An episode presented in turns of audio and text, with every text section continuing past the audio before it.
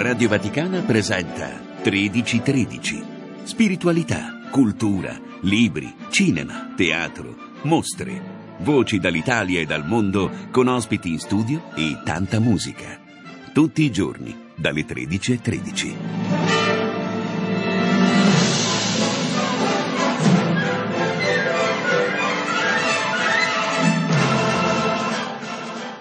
Una buona giornata a tutti voi da Monia Parente, eccoci puntuali anche oggi alle 13.13. 13. Lascio subito il microfono a Rosario Tronnolone per la sua rubrica dedicata al cinema. Noi ci ritroviamo puntuali alle 13.33 sono, mm, è un'immagine, un'immagine ricorrente, l'immagine di tre uomini sotto la pioggia, sotto la pioggia scrosciante, quella che mi ispira appunto alla puntata di oggi.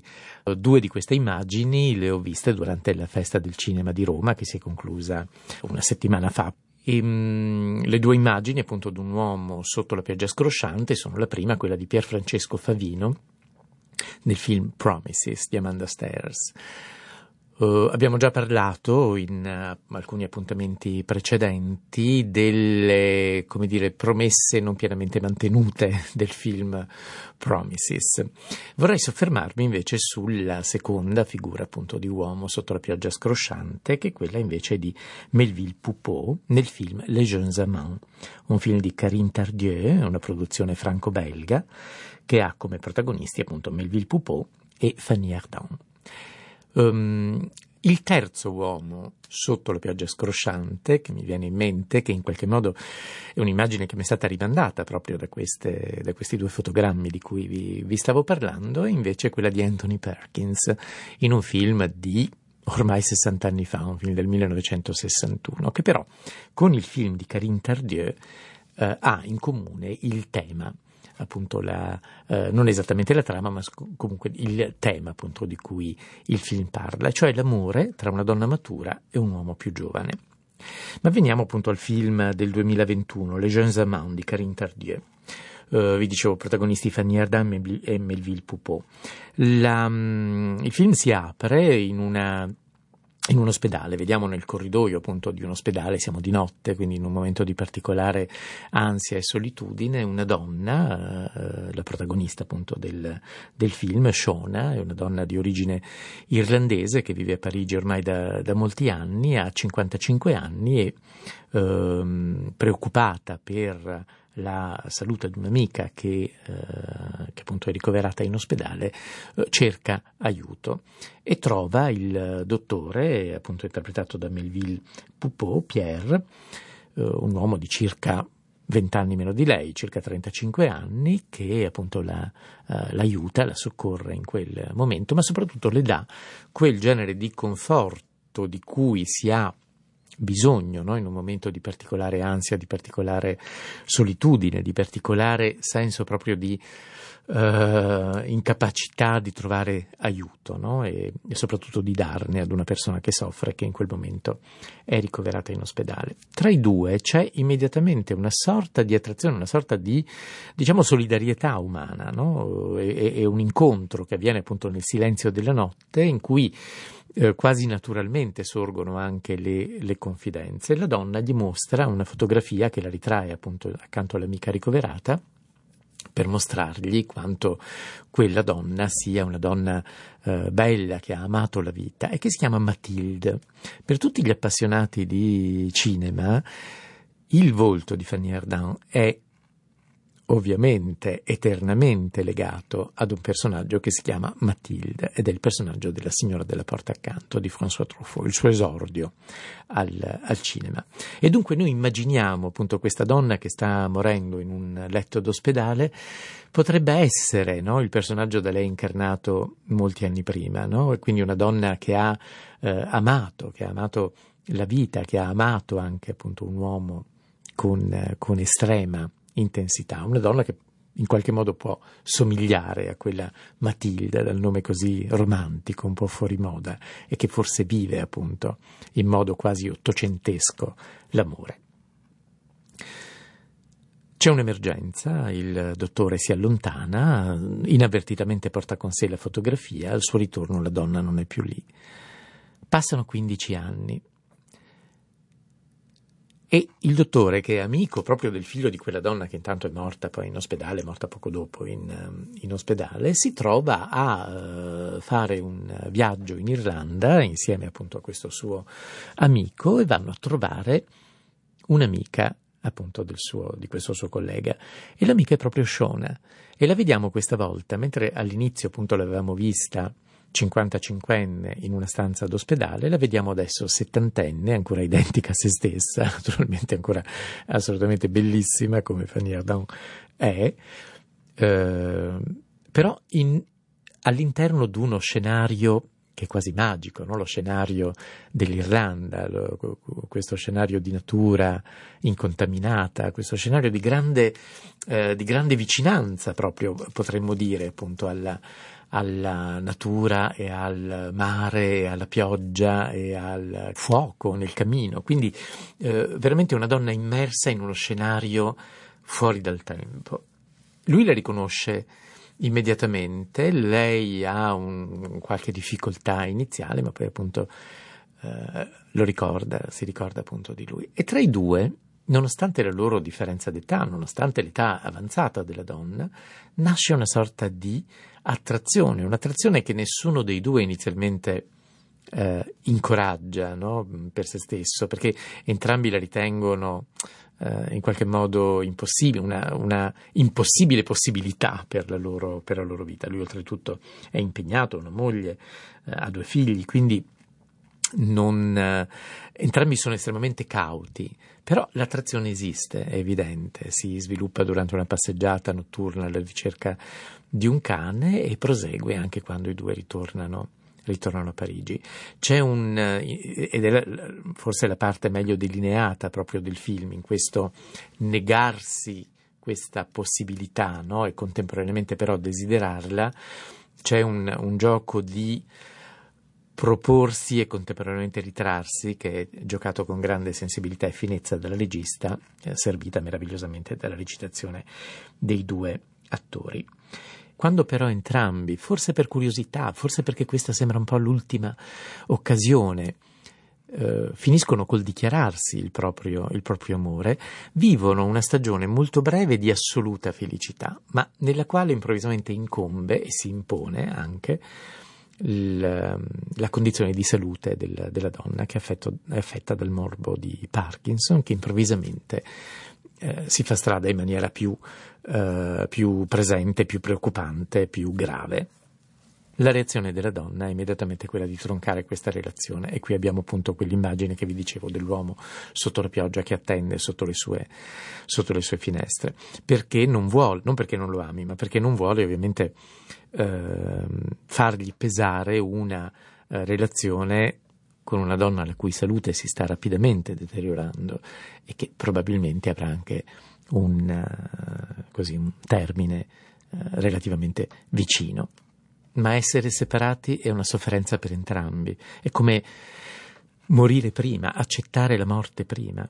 E in realtà la loro sarà una scelta invece di, uh, di vita. Forse sì, è possibile che il tempo sia breve, ma perché non vivere in pienezza anche appunto il, il dono no, finale di questo amore, sia pure nel, nella fine della propria vita. Il sorriso finale di Fanny Ardant che la fa ringiovanire di 35 anni, veramente è un, un fotogramma di grande speranza, no, di grande ottimismo, di grande eh, fiducia fino alla fine nella bellezza della vita. Ora, quello che è molto interessante nel film, devo dire, è il fatto che in realtà se il film fosse stato girato neanche tantissimo tempo fa, anche solo 40 anni fa, il centro, il fulcro del, della vicenda sarebbe stato probabilmente il pregiudizio sociale di fronte appunto ad una storia d'amore tra una donna matura e un uomo più giovane, come accade appunto nel film di cui tra un momento vi parlerò. Nel film invece di Karine Tardieu, in realtà il pregiudizio, tra virgolette, o le difficoltà sono all'interno della donna stessa, che sembra quasi non eh, sentirsi degna, non volersi concedere quest'ultima possibilità di felicità. Nel film invece cui, a cui facevo riferimento, quindi del 1961, dal titolo Le piace Brahms, di Anatole Litvak, interpretato da Ingrid Bergman, Anthony Perkins e Yves Montand, è più presente il pregiudizio sociale, appunto, come vi dicevo, il commento no, di alcuni curiosi che vedono insieme questa donna quarantenne, bellissima donna quarantenne, con un giovane di 25 anni. Um, bastano poche frasi velenose a rovinare appunto la magia di una, di una serata. È un film di grande delicatezza, tratto da un romanzo di François Sagan. Oltretutto, se voi seguite appunto le nostre trasmissioni, saprete che questo romanzo sta andando appunto in onda il eh, lunedì e il giovedì in replica e dunque oggi, se state seguendo appunto la puntata del lunedì, potrete seguire la penultima puntata di questo romanzo, se invece lo state seguendo nella, nella replica del sabato, lunedì prossimo appunto potrete seguire l'ultima puntata del romanzo. In ogni caso tutte le mh, mm, puntate le potrete trovare sul podcast in Vatican News.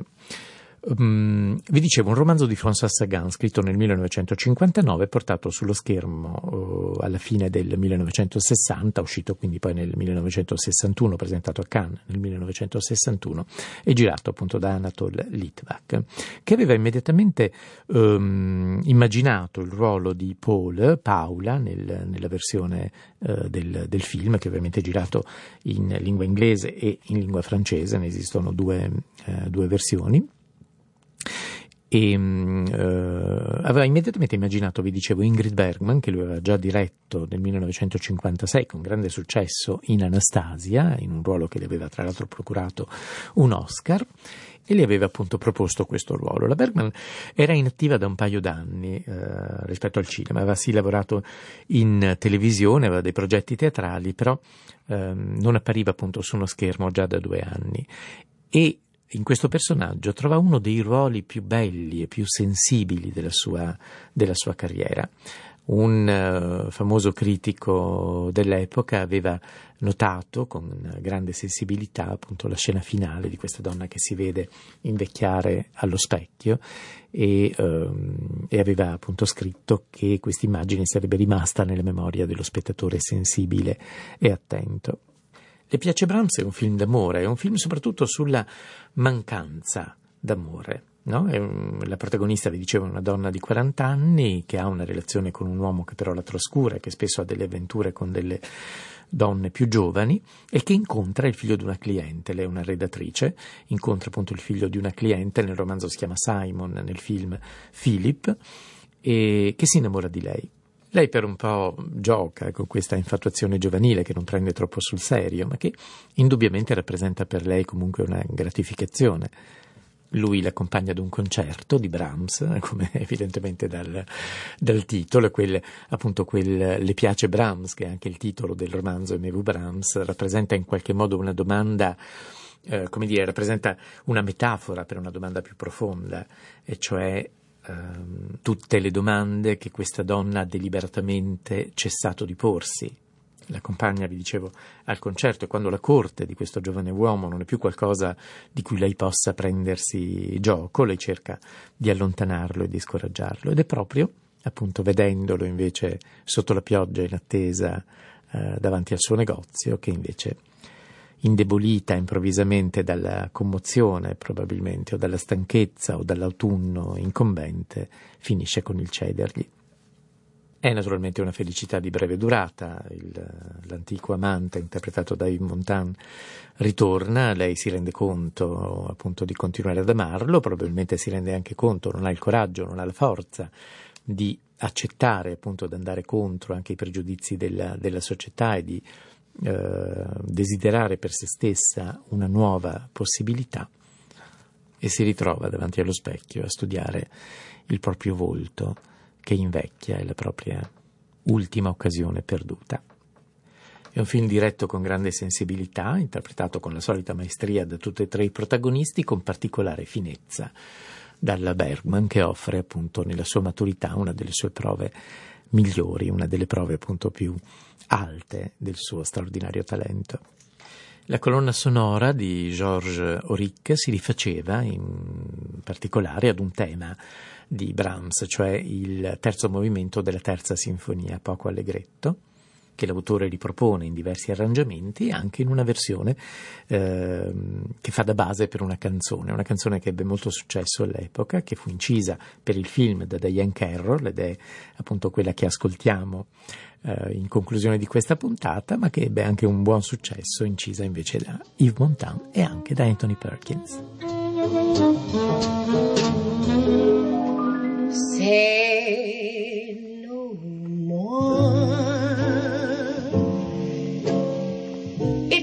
goodbye as before. It's goodbye. I can tell. Save the lie. It's farewell and goodbye again, my love. So why deny have in the past. If it isn't the first time, it won't be the last.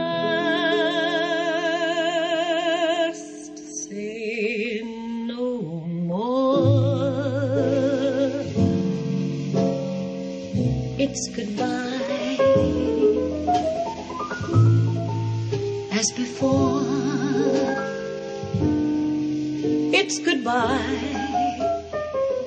It's my fate. This I know. I must wait till you say hello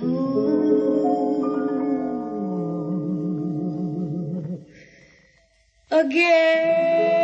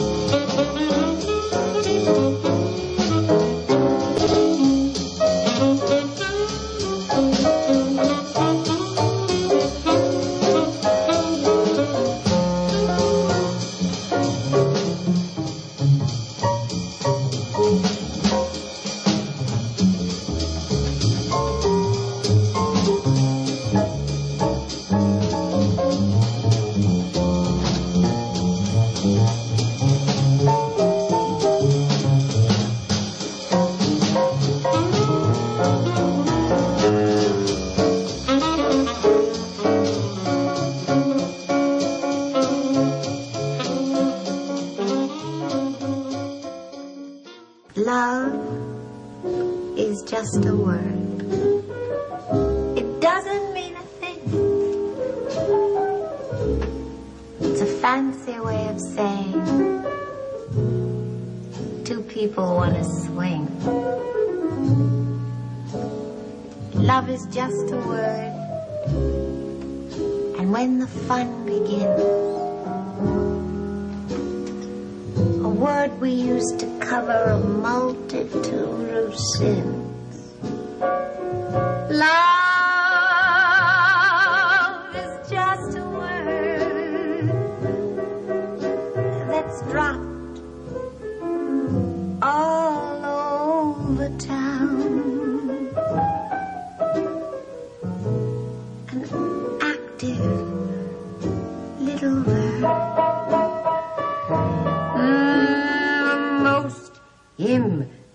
improper now.